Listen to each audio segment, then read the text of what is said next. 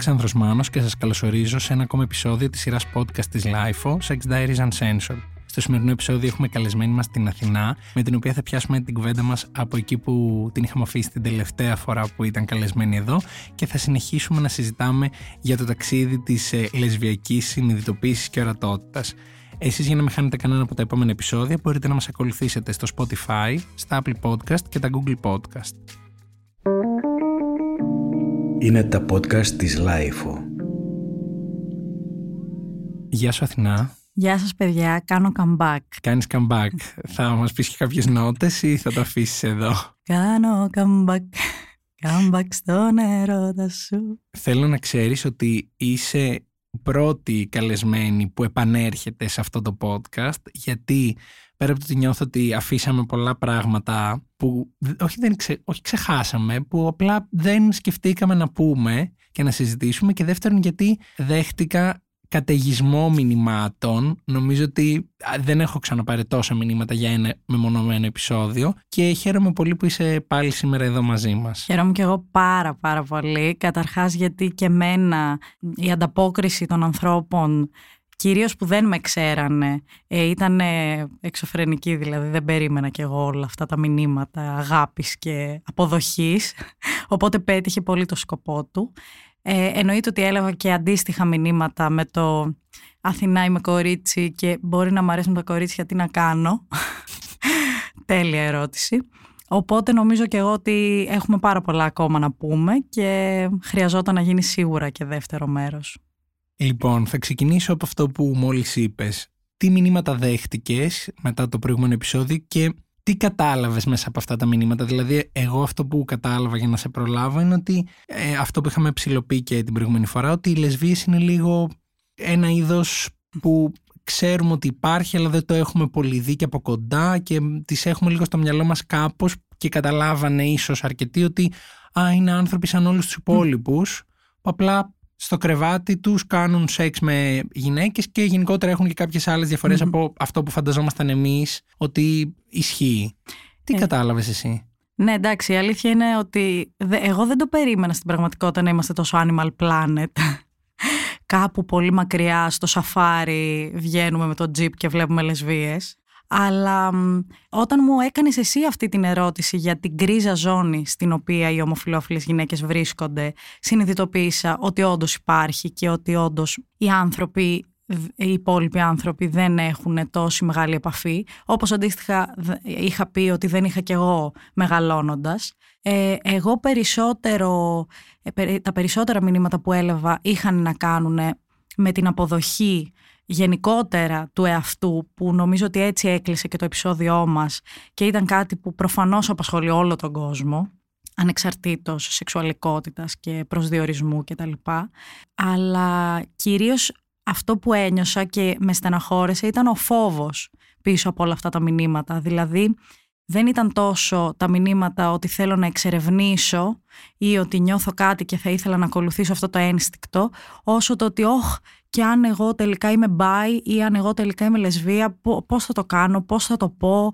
Ακριβώς δηλαδή το ταξίδι το δικό μου ε, ανακάλυψα ότι το ζουν αυτή τη στιγμή πάρα πολλά ακόμη άτομα. Το πιο ωραίο ή το πιο όχι ωραίο μήνυμα που δέχτηκες ποιο ήταν; Λοιπόν εντάξει ανάμεσα στα πάρα πάρα πολλά μηνύματα ε, το πιο ωραίο ήταν το μήνυμα ενός ξαδέρφου μου του Άρη που μάλλον θα ακούει αυτό το podcast οπότε τον χαιρετάω με πολύ Γεια σου Άρη. Ε, με τον οποίο ε, έχουμε μια σχετικά μακρινή σχέση με την έννοια του ότι βρισκόμαστε στο γάμο τους, στα εισβαυτή των παιδιών του κτλ. Αλλά υπάρχει πολύ μεγάλη αγάπη και εκτίμηση. Ωστόσο φυσικά δεν είχα κάνει με τον συγκεκριμένο άνθρωπο όπως και με πολλούς ανθρώπους από το σόιμο ας πούμε τη συζήτηση ε, «Γεια σας, εγώ είμαι ομοφιλόφιλη τώρα, δεν ξέρω τι ξέρατε για μένα μέχρι στιγμής». Ε, ούτε έτυχε σε κάποιο γάμο να θέλω να πάρω το κορίτσι μου μαζί οπότε να μην ξέρω πώς να το διαχειριστώ. ναι, διαχειριστώ. Οπότε στην πραγματικότητα δεν ήξερα τι ξέρει για εμένα, ωστόσο επειδή στα social media είμαι πάρα πολύ ανοιχτή και δεν κρύβω τίποτα, φαντάζομαι ότι θα το έχουν παρακολουθήσει. Ναι. Οπότε μου έστειλε ένα πάρα πολύ γλυκό μήνυμα, στο οποίο μου είπε ότι του άρεσε πάρα πολύ ε, το podcast και ένα κείμενο μάλιστα που έγραψα μετά και μου είπε ότι είναι κάτι το οποίο είναι πάρα πολύ χρήσιμο και για τα παιδιά που αυτή τη στιγμή μπορεί να νιώθουν φόβο και ενοχές και να ψάχνονται κτλ. Αλλά και για τους γονείς να ακούνε την πλευρά ενός ανθρώπου, ενός παιδιού ώστε από θέση απόστασης βασικά να μπορούν να καταλάβουν πώς μπορεί να νιώθει ίσως το δικό τους παιδί. Εν τω μεταξύ ο Άρης έχει δύο κόρες, οπότε μου είπε ότι σαν μπαμπάς δύο κοριτσιών ε, νιώθω πολύ χαρούμενος που άκουσα αυτό το podcast γιατί δεν μπορώ καν να φανταστώ ότι τα παιδιά μου θα μπορούσαν να υποφέρουν για έναν τέτοιο λόγο ή εγώ αντί να είμαι δίπλα τους να είμαι εναντίον τους. Οπότε ήταν το πιο συγκινητικό μήνυμα. Έκλεγα εκείνο το βράδυ. Του λέω: Περιμένω και περίοδο. Έχει και πανσέλινο. Λυπήσουμε σταμάτα. Και όταν του είπα ότι μου δίνεις ελπίδα για τον κόσμο, μου είπε: Έχεις πολύ χαμηλά standards για τον κόσμο. Και του λέω: Μάλλον ε, δεν ξέρεις τι γίνεται στον κόσμο.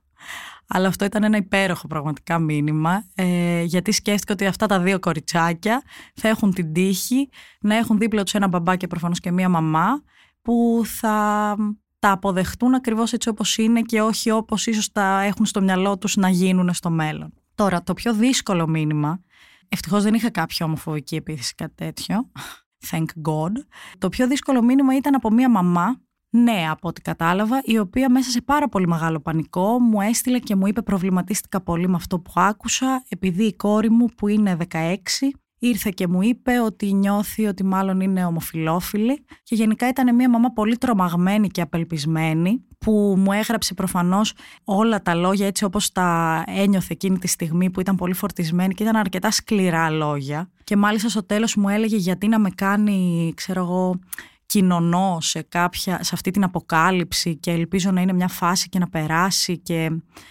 και αυτό με έφερε σε μια πολύ δύσκολη θέση γιατί από τη μία μου δημιούργησε πάρα πολύ μεγάλο θυμό. Δηλαδή ένιωσα όπως ένιωθα μικρότερη που σκεφτόμουν ότι γιατί γεννάτε παιδιά άμα δεν είστε έτοιμοι να αποδεχτείτε αυτό που θα γίνουν δεν γεννάτε κομμωδίνα ας πούμε.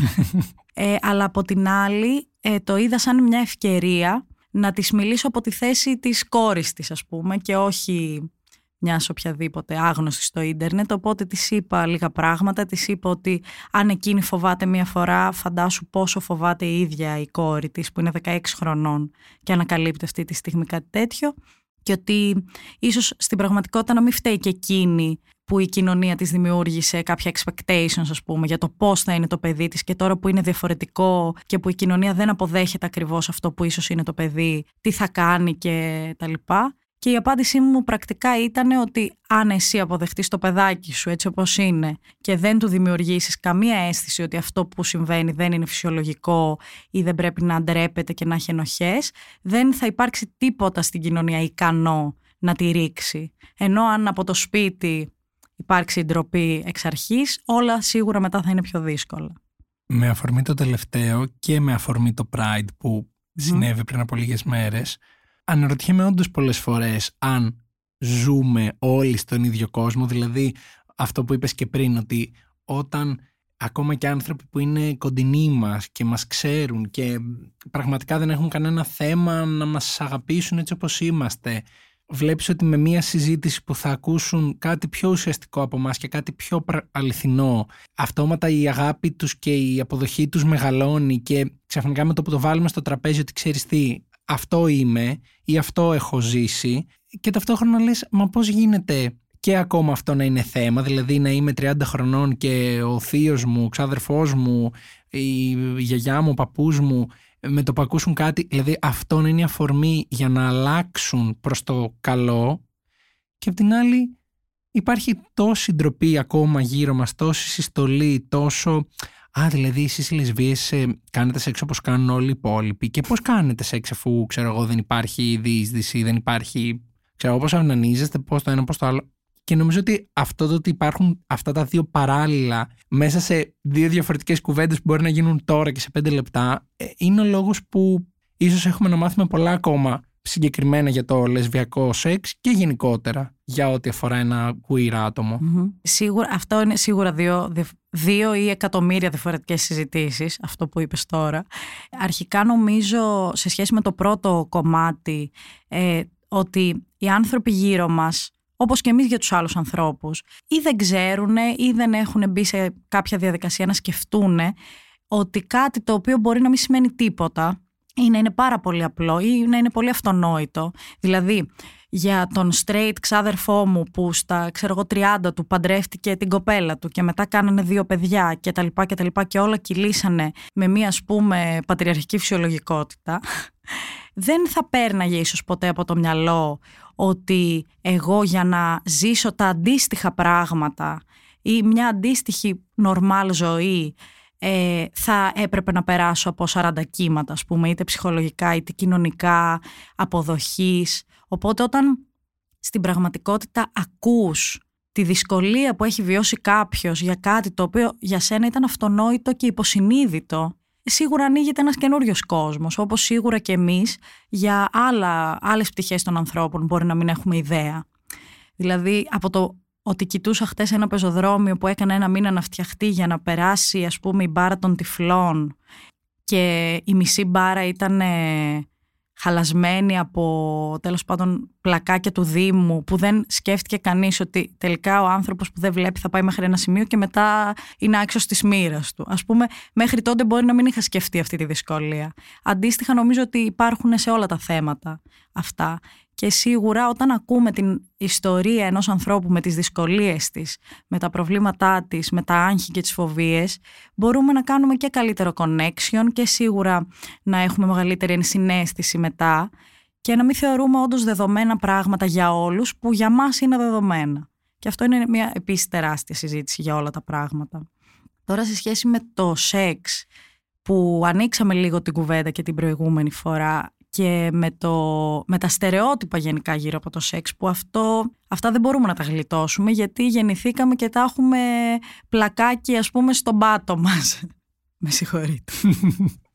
Είμαστε uncensored εδώ, μπορείς να πεις ό,τι θέλεις.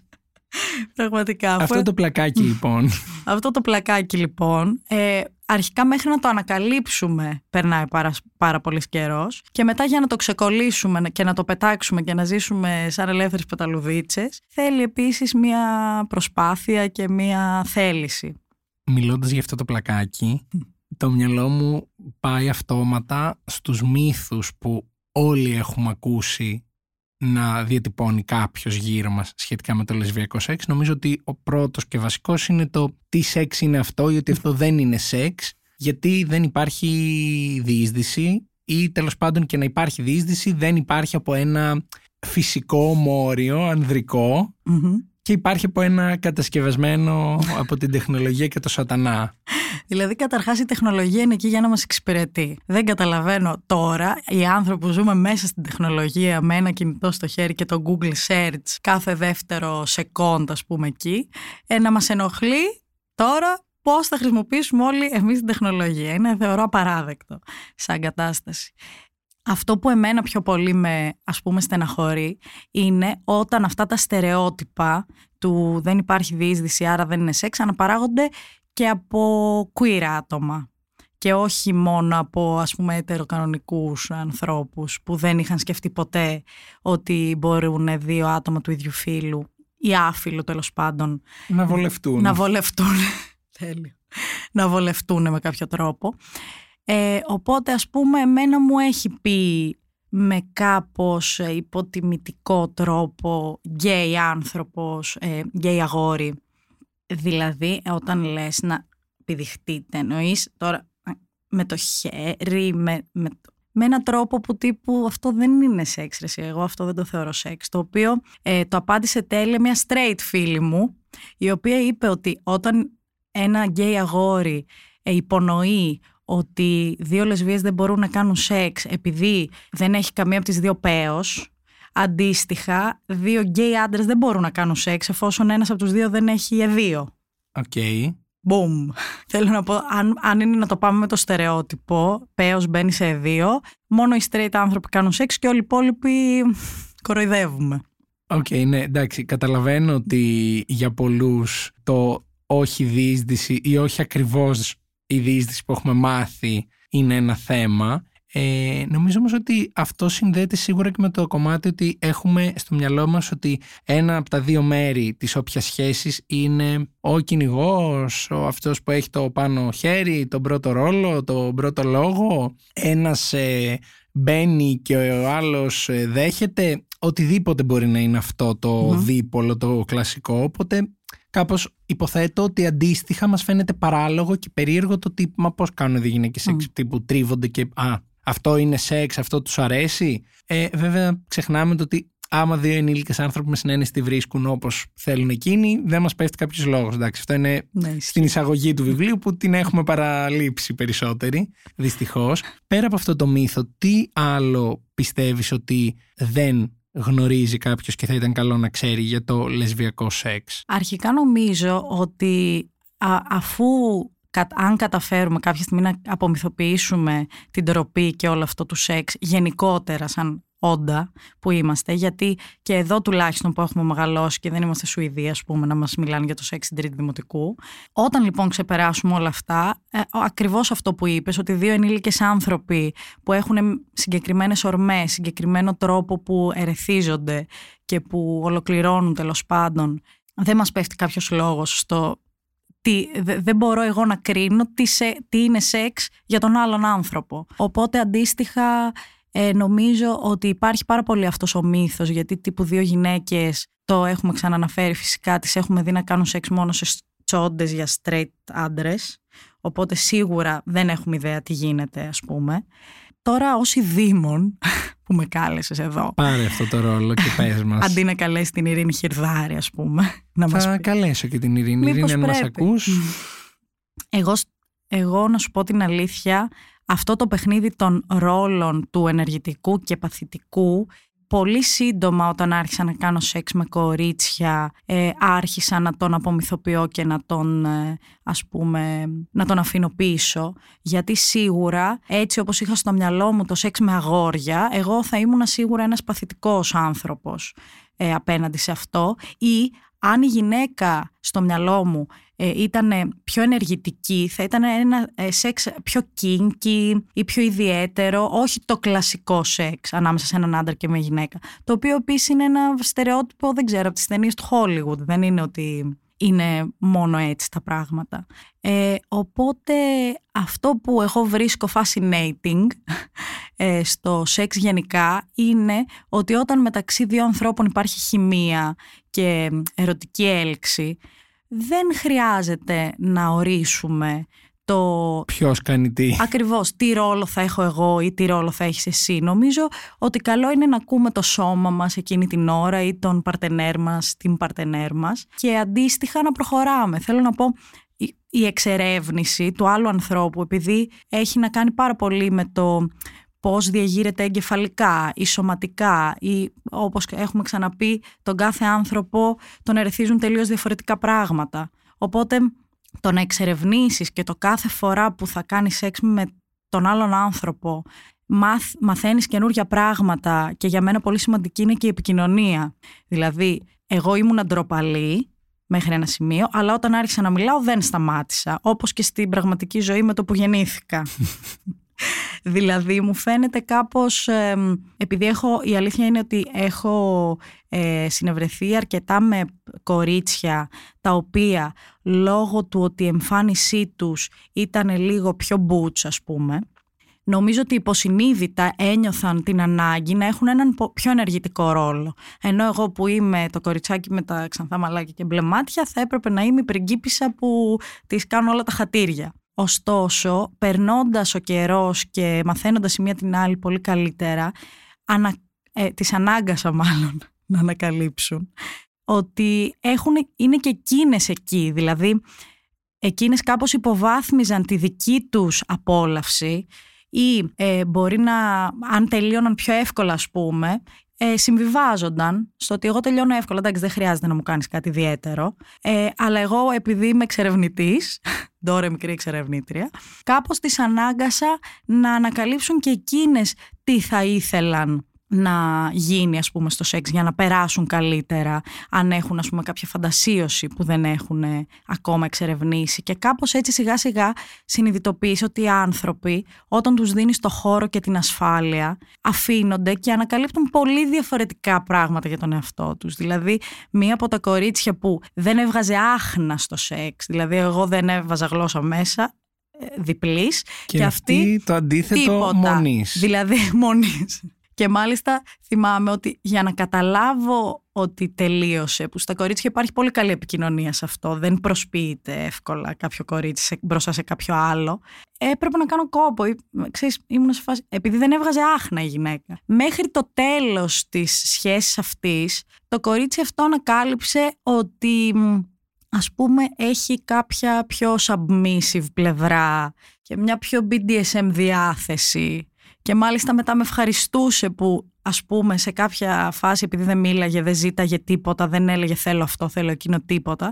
Κάποια στιγμή της είχα πει ότι άκου, εγώ δεν θα κάνω τίποτα αν δεν μου το ζητήσεις με λεξούλες. Κίνκι, αλλά θέλω να πω για εκείνη που ήταν τόσο ντροπαλή, δεν έβγαζε άχνα. Πρέπει να ήταν εργασία για το σπίτι. ήταν εργασία για το σπίτι. Και έτσι ανακάλυψε a whole new world και νομίζω ότι αυτός είναι ένας πραγματικά ένας ωραίος τρόπος όταν υπάρχει ωραία χημεία και επικοινωνία να ανακαλύψουμε και εμείς μέσα από τους άλλους πράγματα που μας αρέσουν, που δεν μας αρέσουν τόσο, που μας ξενερώνουν. Δηλαδή γιατί να πρέπει να μπούμε ακόμα και εκεί σε ένα κουτάκι του ότι εγώ είμαι top και θα κάνω απλά τη δουλειά μου διεκπαιρεωτικά. Ακριβώς και δεν θα ανακαλύψω ποτέ. Δηλαδή, ακόμα και αυτό έχει μέσα ντροπή και ενοχή. Το τι μου αρέσει, το πώς φαντάζομαι τον άλλον σε ένα ρόλο, το ότι η Αθηνά που είναι έτσι πρέπει να έχει αυτό το ρόλο, ενώ εγώ επειδή δείχνω κάπως αλλιώς πρέπει να είμαι πιο ενεργητική. Δηλαδή, είναι πολύ κρίμα τώρα αυτό. Μου άρεσε αυτό το συμπέρασμα. Θέλω σε αυτό το σημείο να μορφωθώ λίγο κι εγώ όντως και να ανοίξω τα, τα αυτιά μου να ακούσω. Επειδή είπες κάτι που δεν το είχα σκεφτεί, ότι Έχουμε ακούσει πολλές φορές σε straight sex ότι η γυναίκα μπορεί να προσποιηθεί ότι τελείωσε ή τελειώνει κτλ. Αυτό από ό,τι κατάλαβα δεν συμβαίνει τόσο συχνά στο λεσβιακό σεξ ή κάπως επειδή και οι δύο ξέρουν πώς ακριβώς είναι δεν είναι τόσο εύκολο να το κλέψεις. ε, κοίτα, εγώ προσωπικά δεν τον μπορώ το ψέμα. Οπότε... Κοινωνικά μηνύματα. κοινωνικά μηνύματα που περνιούνται αυτή τη στιγμή. Οπότε ε, η αλήθεια είναι ότι δεν έχω προσποιηθεί ποτέ. Δεν ξέρω, μου φαίνεται χαζό και ανούσιο. Δηλαδή, γιατί να κάνω ψέματα. Μπορώ απλά να πω ε, ότι ξέρεις τι δεν μου βγαίνει. Επειδή εντάξει δεν μου είναι και εμένα πάρα πολύ εύκολο. Οπότε να πω, ξέρεις τι, πολύ ωραία ήταν. Αλλά τώρα δεν μου βγαίνει και επειδή με στρεσάρει κιόλας. Υπάρχει και όλο αυτό το στρες, παιδιά, επίσης. Το πρέπει να, να τελειώσεις. Το, το πρέπει να τελειώσουμε όλοι οπωσδήποτε το οποίο βάζει σε ανθρώπους που εγώ έχω και αγχώ διαταραχή. Οπότε κάνω τρελό overthinking αν δω ή αν νιώσω ότι δεν είμαι εντελώς εκεί και ότι μάλλον δεν θα γίνει. Ε, ότι ο, ναι και τώρα τι θα κάνουμε και τι θα πω και τι θα και, και, και, και. Οπότε μπορούμε πολύ απλά να πούμε ότι ξέρεις τι κουράστηκα, δεν βγαίνει, αλλά δεν πειράζει. Περάσαμε τι ωραία, μου πέρασε και εμένα τώρα η κάψα μου, οπότε την επόμενη φορά το ξαναπροσπαθούμε. Σίγουρα οι γυναίκες μεταξύ τους δεν είναι το ίδιο εύκολο. Δεν λέω ότι δεν μπορεί να γίνει. Σίγουρα μπορείς να προσποιηθείς κάπως. Αλλά θέλω να πω, γνωρίζοντας και το γυναικείο σώμα κάπως καλύτερα, εφόσον το κουβαλάμε, σίγουρα είναι λίγο πιο δύσκολο. Και επίσης, επειδή τουλάχιστον θεωρώ ότι ε, οι straight άντρες δεν. Όλοι βασικά δεν έχουμε μορφωθεί, αλλά Πόσο μάλλον οι straight άντρες που ας πούμε είναι κάπως privileged σε αυτή την κοινωνία και κανείς δεν τους αναγκάζει. Δηλαδή εγώ σαν γυναίκα κάπως αναγκάστηκα κάποια στιγμή να μάθω ότι α, υπάρχει αυνανισμός, α, μπορώ και εγώ να έρθω σε οργασμό, α, αναγκάστηκα να μπω σε διαδικασίες που ένα straight αγοράκι δεν μπαίνει πολύ εύκολα. Ίσως και ένα αγοράκι γενικά, αλλά τώρα το λέω για τους straight άντρες γιατί είναι λίγο κάπως πιο στην κορυφή της πυραμίδας. Οπότε επειδή δεν μπαίνουν στη διαδικασία ή δεν τους αναγκάζει κανείς Κάποιοι μπαίνουν. Δεν τους αναγκάζει κανείς να μπουν στη διαδικασία να ψάξουν και να σκεφτούν ότι η, παρτενέρ, η παρτενέρ μου περνάει καλά. Το γυναικείο σώμα το ξέρω. Δηλαδή, μέχρι πρόσφατα κάποιοι φίλοι μου δεν ξέρανε ότι υπάρχει ουρίθρα και ο κόλπος είναι αλλού και η κλειτορίδα είναι αλλού. Οπότε έκανα... Ήταν όλα ένα. Μπράβο. Οπότε έκανα σχεδιάγραμμα κλειτορίδα, ουρίθρα, κόλπος, ε, προκτός ας πούμε. Ε, οπότε εφόσον δεν υπάρχει αυτή η ενημέρωση και αν οι, οι περισσότεροι άνθρωποι ενημερώνονται για το σεξ από το πορνό. Πραγματικά μπορεί να πιστεύουν ότι αν μια γυναίκα κατά τη διάρκεια της διείδησης κάνει α, α, α, έχει τελειώσει. Δηλαδή, και αυτό είναι στενάχωρο, και επειδή υπάρχει και όλη, ε, και όλη αυτή η αντίστοιχη ενοχή στις γυναίκες για τον δικό τους οργασμό, δεν μπαίνουν αντίστοιχα στη διαδικασία να εξερευνήσουν το σώμα τους, να μάθουν τι τους αρέσει. Μπορεί ακόμα και εκείνες, δηλαδή έχω φίλες που μέχρι μια μεγάλη ηλικία κάνανε α, α, α και νομίζανε ότι αυτό ήταν μέχρι να ανακαλύψουν τον οργασμό και να πούν τι έκανα τόσα χρόνια τι Χριστέ μου και γιατί. Οπότε ναι, θέλω να πω ότι δεν είναι απαραίτητο ότι στο λεσβιακό σεξ κανείς δεν μπορεί να προσποιηθεί. Απλώς τουλάχιστον σε μένα, στις δικές μου εμπειρίες, δεν χρειάστηκε, ευτυχώς. Και κάπως δεν ξέρω, νομίζω ότι χρειάζεται ειλικρίνεια σε αυτά τα πράγματα. Δεν, δεν κερδίζει κανείς αν τελειώσει ο άλλος ή αν αντίστοιχα τελειώσει ο, ο ίδιος. Ε, και μου έχει μάλιστα συμβεί κάποια στιγμή που με ένα κορίτσι είχαμε πάρα πολύ καλή χημεία, αλλά όταν πήγαμε να κάνουμε σεξ κάπως δεν κόλλαγε, κάπως ήταν πιο επιθετική ας πούμε από ό,τι θα ήθελα, πιο άγρια και αυτά και όταν εγώ μίλαγα, επειδή εγώ μιλάω όπως είπαμε, αυτή δεν άκουγε πολύ, ήθελε να κάνει το δικό της και να μ' αρέσει οπωσδήποτε. Ε, επειδή εγώ δεν τελείωνα, εκείνη μετά είχε νεύρα. Ότι κάτι δεν έκανε καλά, ότι κάτι δεν κατάφερε, ότι και εγώ της λέω συγγνώμη. Το είχε πάρει πολύ πατριωτικά. Το είχε πάρει πατριωτικά και εγώ της έλεγα ότι εγώ θα έπρεπε να έχω νεύρα. Αγάπε, γιατί εγώ δεν τελείωσα. Οπότε, μη φρικάρεις. Αν μ' ακούσεις, αν ακούσεις αυτό που μου αρέσει εμένα και αν ξεκολλήσεις από το αυτό που αρέσει σε σένα να κάνεις και θα πρέπει να αρέσει σε μένα αφού έχουμε τόση χημεία, θα το βρούμε. Δεν είναι τίποτα. Δηλαδή, πιστεύω ότι αν υπάρχει χημεία, μπορεί να βρεθεί πολύ εύκολα αυτό.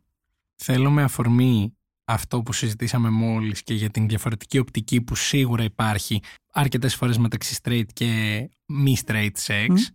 Είναι η αλήθεια ότι είχαμε ρωτήσει και στο Instagram τους followers μας ο καθένας τι θα ήθελαν να συζητήσουμε και να μάθουν και μια ερώτηση που μου άρεσε πάρα πολύ είναι η ερώτηση που έλεγε ποιες διαφορές έχεις εντοπίσει εσύ από τη στιγμή που έχεις συμπάρξει και με straight αγόρια ποιες είναι οι διαφορές που έχεις δει μεταξύ του straight sex με αγόρι και του λεσβιακού σεξ με κορίτσι; Κοίταξε να δεις. Αρχικά, ναι, η αλήθεια είναι ότι έχω πάει με ένα αγόρι στη ζωή μου. Και, και πάλι είναι ένα μέτρο σύγκρισης. Είναι σίγουρα ένα μέτρο σύγκρισης. Η βασική διαφορά που υπήρχε εκεί είναι ότι αυτό που βασικά έλεγα τόση ώρα, ότι το straight sex που έχω κάνει εγώ τουλάχιστον, που δεν ήταν και τόσο ε, εξερευνημένο και διεξοδικό, ήταν το ε, φιλιόμαστε λίγο, Α, τι ωραία, τώρα είμαστε ρεθισμένοι, μπαίνω, χαχαχαχα, τελειώσαμε, φεύγουμε.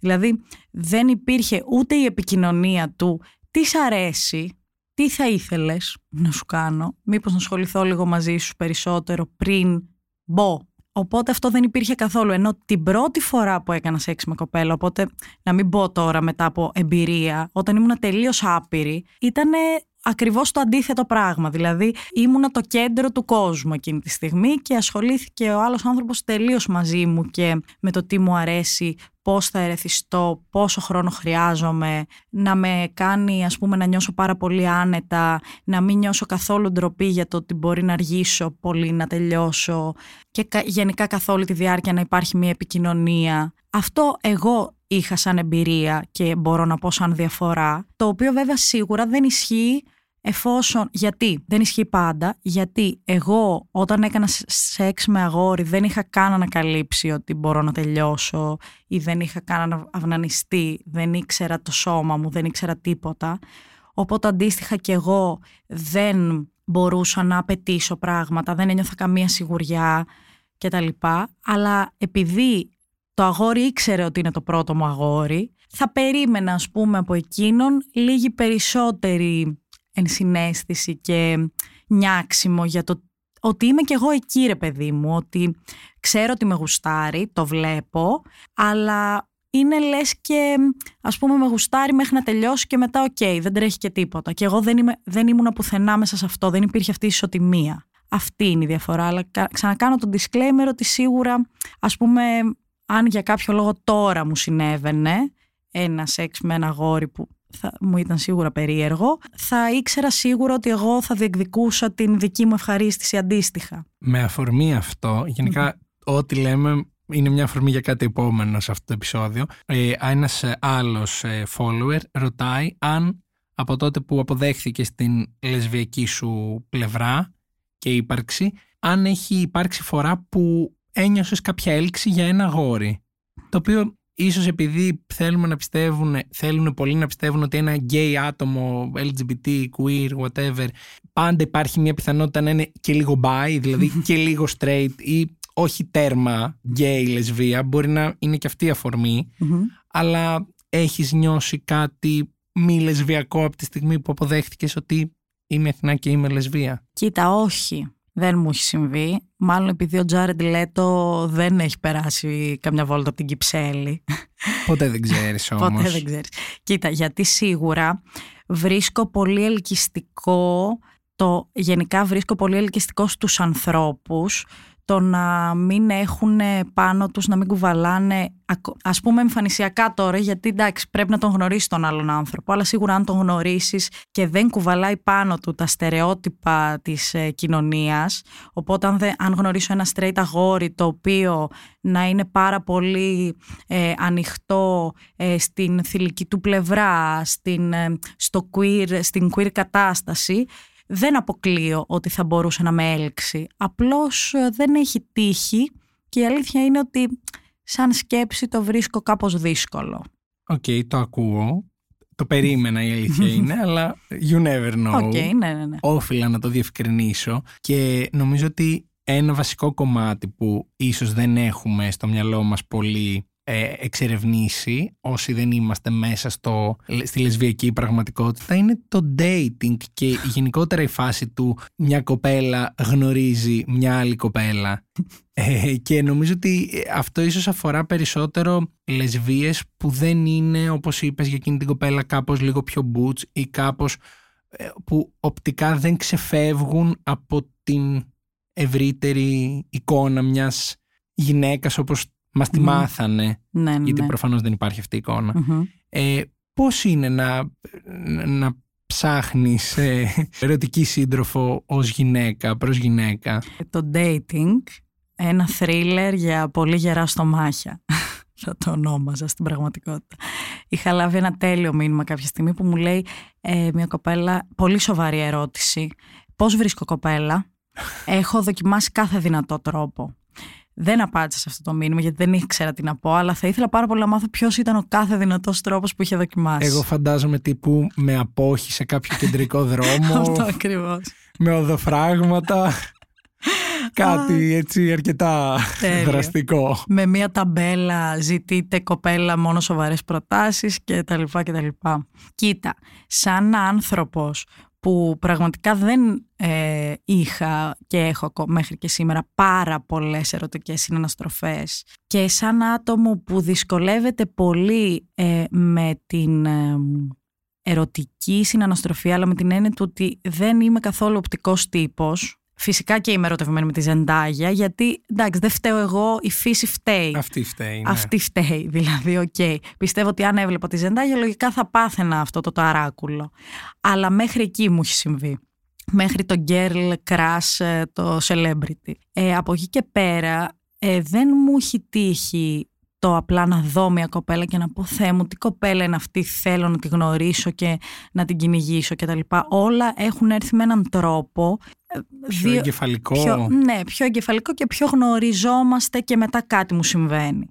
Οπότε ένα είναι αυτό. Οπότε για παράδειγμα το Tinder που είναι επίσης μια, ένα θρίλερ για γερά στομάχια που είναι πολύ στενάχωρο σαν κατάσταση στο μυαλό μου γιατί κρίνεις από τις φωτογραφίες ενός ανθρώπου που το μόνο που μπορείς να δεις από τις φωτογραφίες εάν δεν είσαι ο τύπος που ε, διεγείρεσαι ας πούμε οπτικά είναι η αισθητική του ότι βλέπεις μια φωτογραφία που λες πω, πω δεν μου ταιριάζει καθόλου αυτή η αισθητική. Ή τι ρούχα φοράει. Τι ρούχα φοράει, ναι. Τι μαλλιά έχει. Ναι, κάπως. Το οποίο όμως είναι στενάχωρο γιατί δεν ξέρω ρε παιδί μου δεν ξέρω αν οι φωτογραφίες που ανεβάζουν ας πούμε οι πρώην μου στο Instagram θα ήταν ικανές να τους κάνω swipe right και όμως όλες τις γούσταρα και τις ερωτεύτηκα και ε, ξέρω εγώ τα πήγαμε τέλεια ή δεν τα πήγαμε και τόσο και τα λοιπά. Οπότε αρχικά από αυτό και μόνο μου φαίνεται πάρα πολύ δύσκολο το dating από τις εφαρμογές και ή το να μιλάς από το Instagram ή όλο αυτό.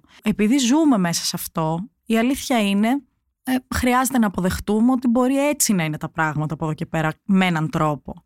Οπότε σαν πολύ ρομαντικός άνθρωπος που περιμένει να γνωρίσει έναν άνθρωπο στο καφέ που συχνάζει, στο βιβλιοπωλείο, στο δρόμο να μου πέσουν τα βιβλία και να τα σηκώσουμε για να ταχτούμε και να γίνει Hollywood story, θα πω ότι είναι πολύ δύσκολο. Θα πω ότι είναι πολύ δύσκολο.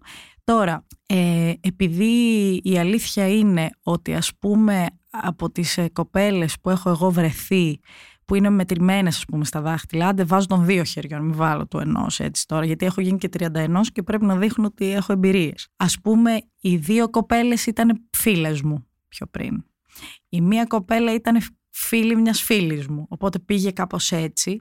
Μου έχει τύχει να συχνάζω σε ένα μέρος και να κοζάρω λίγο την ε, σεφ του μέρους και κάπως έτσι να γίνει. Μία φορά στη ζωή μου όμως έχει γίνει αυτό δηλαδή. Και από τις εφαρμογές ας πούμε δύο φορές ας πούμε ότι τραβήχτηκα λίγο παραπάνω. Μου φαίνεται πάρα πολύ δύσκολο το dating. Μου φαίνεται, ε, νιώθω ότι κι εγώ όσο άνετη, ε, γιατί με φλερτάρουν ας πούμε διάφορα κορίτσια στο Instagram που με βλέπουν και αυτά και εγώ τους λέω ότι μου λέει άλλη, θέλω να σε παντρευτώ. Λέω, άκου, επειδή με βλέπεις εσύ τώρα άνετη στο Instagram και μοιραία και από εδώ και από εκεί και βλέπεις την καλύτερη μου πλευρά, ή εντάξει, ευτυχώς είμαι τόσο άνετη εκεί που μπορεί να βλέπεις και μια χειρότερη μου. Δεν σημαίνει ότι κι εγώ είμαι μια τέλεια όπως με νομίζεις και ότι μεταξύ μας η αναστροφή δεν μπορεί να μου δημιουργήσει κάποια τελείως προβληματική και συμπλεγματική ας πούμε συμπεριφορά. Γιατί παίζει πάρα πολύ ρόλο η συναναστροφή με τον άλλον και η χημεία. Δηλαδή μπορεί ένας, άνθρωπο, ένας άνθρωπος να σου βγάλει το χειρότερο σου εαυτό ή να σου κάνει trigger ας πούμε όλα σου τα τραύματα και να γίνεις κουρέλι. Οπότε, Οπότε στην... ας το γάμο. Ας το γάμισε. Στην άκρη. Ας το γάμο, μισό λεπτό, να βγούμε να πιούμε ένα καφέ. Ε, στην ερώτηση πώς γνωρίζουμε κορίτσια, λοιπόν κορίτσια μου, ε, θέλω να μου απαντήσετε εσείς. Ωραία, θα το κάνουμε διαδραστικό. Θέλω να γράψετε εδώ από κάτω. εδώ από κάτω δεν γράφει. Θέλω να μας στείλετε στον Άλεξ και σε μένα στα Instagram μας και να μας πείτε πώς γνωρίζετε εσείς κορίτσια. Γιατί, α, επίσης θέλω να πω ότι εγώ δεν βγαίνω στα bars. Εγώ είμαι γιαγιά. Θέλω... Βασική πηγή. Βασική έβρεσης. πηγή έβρεσης. Που να σας πω και κάτι, γιατί μου λέγανε οι φίλες μου, Μα αφού δεν βγαίνεις. Τι περιμένεις; Τι περιμένεις. Λέω, συγγνώμη, έχετε εσείς δηλαδή βγει, όλες εσείς που μου το λέτε αυτό, έχετε βγει έξω και έχετε βρει τον κομμενάκι εκεί, έχετε γνωριστεί και τα έχετε φτιάξει και έχετε πάει τι ωραία. Ούτε μία τέτοια περίπτωση δεν έχω στον περιγυρό μου. Άρα με κοροϊδεύετε. Άρα με κοροϊδεύετε. Τι να βγω. Και λέω, Όχι, θέλω να, δεν ξέρω, να έρθει ένα κορίτσι να μου φέρει τον delivery και να ερωτευτούμε στην πόρτα, αν γίνεται το ιδανικό μου θα το ήταν. Το σημειώνουν τα πανταχού κορίτσια τα που κάνουν delivery. delivery. Εν τω μεταξύ, φεύγουμε λίγο από το delivery και πάμε σε κάτι λίγο πιο χολιγουντιανό. Ε, με προβλημάτισε λίγο αυτό που είπες για το κράσου με την ζενταγια Γιατί Απ' τη μία βλέπω κι εγώ και χαίρομαι το ότι όλο και περισσότερα λεσβιακά παραδείγματα ή queer γενικότερα παραδείγματα βλέπουμε σε σειρες ε, στο, στο ευρύτερο περιβάλλον του ίντερνετ και των τεχνών, αλλά ειδικά στο λεσβιακό κομμάτι μου κάνει εντύπωση ότι όλα τα παραδείγματα που βλέπουμε ή τα περισσότερα είναι αυτό που θα λέγαμε μία κοπέλα που δεν τη στόχα. Μία κοπέλα που είναι υπέρ ε, θηλυκή, υπέρ περιποιημένη, τώρα όλα αυτά εντός εισαγωγικών για να μην παρεξηγηθώ. Αλλά αυτό που θα, θα, θα, την έβλεπε η μαμά μου και θα ήταν σε φάση Μα τι ωραία νύφη για μένα, not. και μου κάνει πάρα πολύ εντύπωση γιατί δεν, δεν έχει υποπέσει τουλάχιστον στην αντίληψή μου ή σπάνια συμβαίνει να προβληθεί και μία κοπέλα λεσβία η οποία δεν είναι η πιο μουνάρα και η πιο όπως θα την έλεγε ένας άγνωστος κουκλάρα που προφανώς εντάξει βλέπεις ζεντάκι και σου πέφτει το σαγόνι όποιος και να είσαι, ό,τι ναι. και σεξουαλικότητα να έχεις. Αυτό μήπως ε, συντηρεί κατά κάποιο τρόπο αυτό το πρότυπο που έχουμε όλοι στο μυαλό μας ότι αυτή είναι λεσβία, δεν είναι ή δεν μου κάνει, αποκλείεται να είναι, δεν το φαντάζομαι καν. Πέφτω από τα σύννεφα που αυτή είναι λεσβία ή αντίστοιχα τρανς ή οτιδήποτε. Πώς το βλέπεις εσύ ως ένα άτομο που δεν ξέρω εμφανισιακά αν θα σε κατέτασσα σε κάποια κατηγορία. Ναι, ναι, ναι. Κοίτα, αρχικά η Ζεντάγια τα έχει με τον Τόμ Χόλαντ, δηλαδή μαχαιριά στην καρδιά. Οπότε, επειδή εντάξει, μπορεί στη ζωή της να έχει μία πιο στερεοτυπική, straight, ε, όλα αυτά μέσα σε εισαγωγικά ε, εικόνα, αλλά στη σειρά, στο Euphoria, ε, την έχουν κάνει αρκετά, ας πούμε, αγοροκόριτσο, το οποίο είναι πολύ κακό έτσι. Πρέπει να τη δούμε ντυμένη έτσι με το φαρδί το ρούχο και λίγο κουρέλι και να πούμε αυτή είναι γκέι, ενώ αλλιώς που είναι μουνάρα είναι Άμα ήταν το τακούνι και το λαμέ, αποκλείεται. Δεν θα το λέγαμε με τίποτα, ναι. Η αλήθεια είναι ότι αυτό είναι λίγο δίκοπο μαχαίρι, γιατί από τη μία υπάρχει μια άλλη σειρά στο Netflix, το Feel Good, που παίζει μια stand-up comedian, που έχει αρκετά λίγο αυτό το ανδρόγυνο look, που αν την έβλεπες έξω στερεοτυπικά θα έλεγες Α, μια λεσβία. Ε, που αυτό πιστεύω ότι συντηρεί ένα κακό στερεότυπο εντός εισαγωγικών έτσι, γιατί αυτή έκανε μια, τη δική της σειρά ουσιαστικά κάπως στη ζωή της σειρά δεν ξέρω αλλά θέλω να πω ότι αν βλέπαμε στην τηλεόραση ε, όλες τις λεσβίες ε, ρόλους να παίζονται από γυναίκες που στερεοτυπικά δείχνουν λεσβίες όπως αντίστοιχα έχουμε δει όλους τους γκέι αντρικούς ρόλους από ανθρώπους που είναι πιο θηλυπρεπείς ή που μιλάνε με ένα συγκεκριμένο τρόπο ή που κουνιούνται με ένα συγκεκριμένο τρόπο, περπατάνε κτλ. Αυτό σίγουρα συντηρεί ένα λάθος στερεότυπο που κάνει τον κόσμο να βλέπει την Αθηνά και να λέει αποκλείεται να είναι λεσβία γιατί δεν ξέρω, δεν έχει κοντά μαλλιά ή δεν ντύνεται πολύ θηλυκά ή φοράει κραγιόν. Φοράει οπότε φορέματα. Ήρθε εδώ με το φλο, φλωράλι της στο φορεματάκι, από πού και ως πού θέλει γυναίκες ας πούμε. Δηλαδή. Οπότε αυτό σίγουρα είναι κάτι που συντηρεί ένα στερεότυπο. Νομίζω ότι η συμπεριληπτικότητα σε ε, ηθοποιούς που είτε είναι, δηλαδή θα μπορούσαν στις σειρές να βάζουν actual γκέι γυναίκες που βέβαια αυτό είναι πάλι περίεργο γιατί λες κάνω discrimination λέω ελάτε μόνο οι λεσβίες να παίξετε τις λεσβίες πιστεύω όμως ότι όσο πιο ε, πολύ διαφορετικοί άνθρωποι οπτικά διαφορετικοί μεταξύ τους παίζουν τους αντίστοιχους ρόλους στις σειρές και στις ταινίες. δηλαδή είτε τη μία στιγμή είναι η Ζεντάγια η λεσβία της σειράς είτε είναι μια κοπέλα με κοντόμαλι είτε είναι ξέρω εγώ κάτι στο ενδιάμεσο ε, όσο περισσότερη ε, ποικιλία και ποικιλομορφία υπάρχει σε αυτό, τόσο πιο γρήγορα και τόσο πιο εύκολα θα μπορούμε να δεχτούμε ότι ρε παιδί μου το gaydar είναι λάθος οπτικά τουλάχιστον. Γιατί εντάξει, μπορεί κάποιο vibe να πιάνεις. Ε, Άλλο. Θεωρώ ότι υπάρχει και το ναι. έχουμε Δηλαδή, εμένα δεν με πιάνει το γκέινταρ, ρε παιδί μου, κανενός ανθρώπου. Δεν με πιάνει. Έπρεπε να βγω με rainbow σημαία στο μέτωπο για να πούν αυτοί, τη αρέσουν τα κορίτσια. Δηλαδή, δεν είμαστε με τα καλά μας. Οπότε θέλω να πω ότι είναι τόσο λάθος να κρίνουμε έναν άνθρωπο, γιατί αντίστοιχα θα δούμε έναν άντρα που θα έχει ε, κάνει embrace, ας πούμε, μια πιο θηλυκή πλευρά ή ξέρω εγώ, θα βάλει glitter και θα βάλει. Και είναι υποχρεωτικά γκέι. Και είναι υποχρεωτικά γκέι, το οποίο είναι επίσης πολύ άδικο. Γιατί έτσι μόνοι μας εγκλωβίζουμε τον εαυτό μας στο ότι για να φαίνεται η σεξουαλικότητά μας πρέπει να είμαστε με ένα συγκεκριμένο τρόπο. Δηλαδή εγώ πρέπει να βγάλω το κραγιόν και το φλωράλ και να, δεν ξέρω, να ξυρίσω τα μαλλιά μου. Ή αντίστοιχα, ε, ο straight άντρα που παρακαλάνε όλες μου οι straight φίλες να βρουν έναν άνθρωπο που να έχει κάνει embrace στον εαυτό του και να μην φοβάται π.χ. ότι αν του κάνουν στο σεκ κάτι εκείνες θα τον κάνει γκέι αυτόματα. Ενώ θα ξαναπώ ότι ο προστάτης του είναι στον ποπό του γιατί ο ναι, Θεός είναι άτιμος. Είναι αμαρτία, αλλά ξέρεις τι ασένο προστάτης σου θα είναι εκεί, δεν ξέρω. Βγάλει τα πέρα μόνος. Κάνε ό,τι καταλαβαίνεις. ναι. Οπότε, ναι, νομίζω ότι όσο πιο γρήγορα καταλάβουμε ότι δεν είναι ωραίο, δεν, δεν βγάζει κανένα νόημα να κάνουμε assumptions του τι είναι ο άλλος με βάση το πώς φαίνεται, του τι ρόλο θέλει να παίζει στο κρεβάτι του ή στη ζωή του. Του πώς πρέπει να φαίνεται με βάση το τι είναι.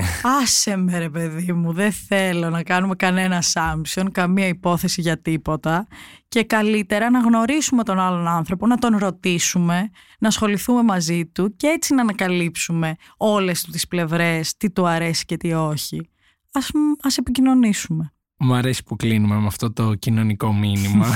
Είμαστε Και- μια κοινωνική εκπομπή. και τελικά. ελπίζω, ναι, κατά βάση, και ελπίζω μετά από αυτό το επεισόδιο να λύσαμε ίσως κάποιες έξτρα απορίες ή να πήγαμε ένα βήμα παρακάτω τη συζήτηση που έχουμε ήδη ξεκινήσει. Αθηνά, σε ευχαριστώ πάρα πολύ για την παρουσία σου ξανά σε αυτήν εδώ την εκπομπή. Ε, ήταν η τιμή μου που ήμουν για άλλη μια φορά εδώ. Γενικά μου αρέσει πάρα πολύ όλο αυτό που συμβαίνει και γενικά μ, ακόμα περισσότερο μου αρέσει το ότι ανοίγονται διάφορες τέτοιες συζητήσεις που δεν είναι καθόλου δεδομένες ενώ θα έπρεπε ε, για να μας κάνουν όλους να νιώθουμε λίγο πιο ελεύθεροι. Να μην τρεπόμαστε για τίποτα Ακριβώς. που δεν θα έπρεπε. Φτάνει η ντροπή, παιδιά, φτάνει. Ε, τουλάχιστον όχι για αυτά τα θέματα. Δεν ντρέπονται οι άλλοι που θα έπρεπε να ντρέπονται. Γιατί δεν τρεπόμαστε εμείς; Πότε ντρεπόμαστε εμείς που δεν χρειάζεται, κατάλαβες. Αθηνά, σε ευχαριστώ πολύ. Και εγώ ευχαριστώ.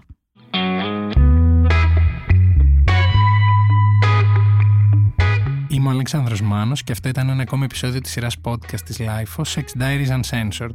Στο σημερινό επεισόδιο είχαμε καλεσμένη μας την Αθηνά, με την οποία μιλήσαμε για πολλές ακόμα πτυχές της λεσβιακής ζωής. Εσείς για να μην χάνετε κανένα από τα επόμενα επεισόδια μπορείτε να μας ακολουθήσετε στο Spotify, στα Apple Podcast και τα Google Podcast και αν έχετε κάποια ενδιαφέρουσα ιστορία να μοιραστείτε μαζί μας μπορείτε να στείλετε ένα email στο podcast.lifo.gr με την ένδειξη για το Sex Diaries Uncensored. Ηχοληψία, επεξεργασία και επιμέλεια, Φαίδωνας Κτενάς και Μερόπη Κοκκίνη. Ήταν μια παραγωγή της LiFO. Είναι τα podcast της LiFO.